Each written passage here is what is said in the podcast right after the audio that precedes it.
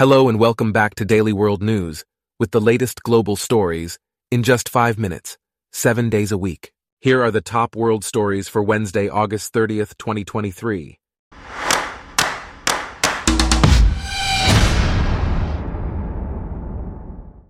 Today's episode is brought to you by Blogcast, your personalized audio feed, available on iPhone and Android. A series of drone attacks in Russia has caused significant damage to heavy transport planes in the city of Pskov. The explosions have also occurred in other regions, including Bryansk and Tula. The Russian military has confirmed that one of its aircraft destroyed four Ukrainian vessels carrying paratroops in the Black Sea. These attacks come as Ukraine has increased its drone attacks on Russian territory. The conflict between Russia and Ukraine shows no signs of abating with both sides continuing to engage in military actions. Yevgeny Prigozhin, the leader of the Wagner paramilitary group, was buried in a private ceremony in St. Petersburg following a plane crash that claimed his life and the lives of other top commanders. The Kremlin denies involvement in the crash, although United States officials believe it was a deliberate act. The Russian government is currently investigating the cause of the crash. The funeral took place behind closed doors, and the Wagner Group has not made any public statements since June. In other news, a female dental assistant in Jamaica has been charged with the abduction and murder of an eight year old girl. The girl's body was found with her throat slashed in the town of Portmore. The dental assistant was arrested two weeks prior to being charged. The girl's brother was also kidnapped but was unharmed after being thrown from the woman's car. The motive behind the abduction and murder is not yet known. Meanwhile, the United Nations Human Rights Office has reported that at least 183 people have been killed in clashes in Ethiopia's Amhara region over the past two months. The conflict is between Amhara fighters and the federal government.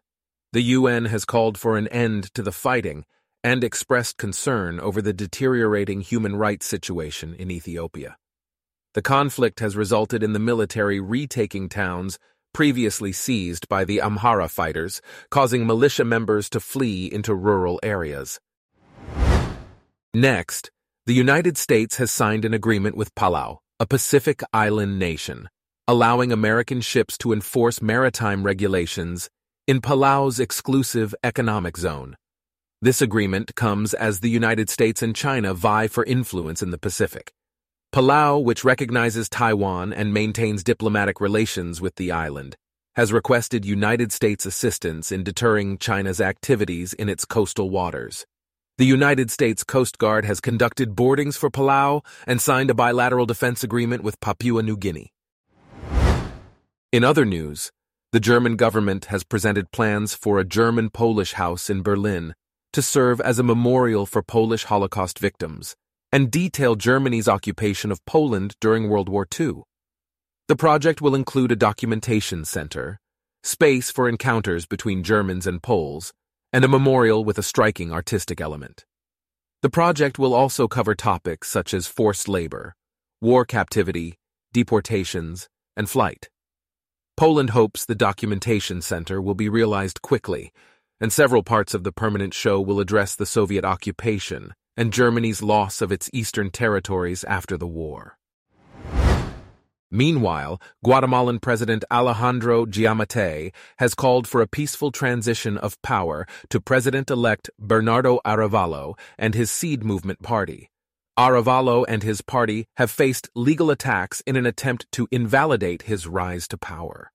The Electoral Registry suspended the Seed movement from all political activities, casting doubt on whether its lawmakers can take their seats in Congress. Despite accusations of voter fraud, Giammattei stated that there were no significant incidents during the voting process. Arevalo is set to take office in January.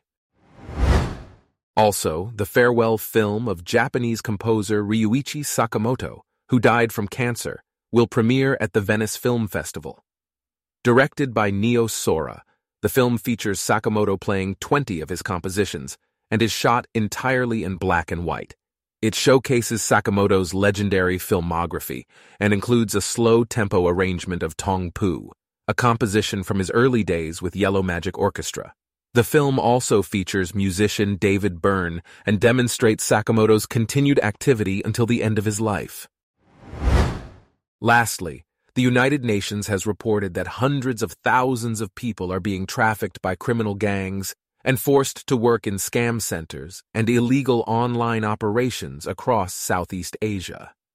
The report estimates that at least 120,000 people in Myanmar and 100,000 in Cambodia may be trapped in scam operations.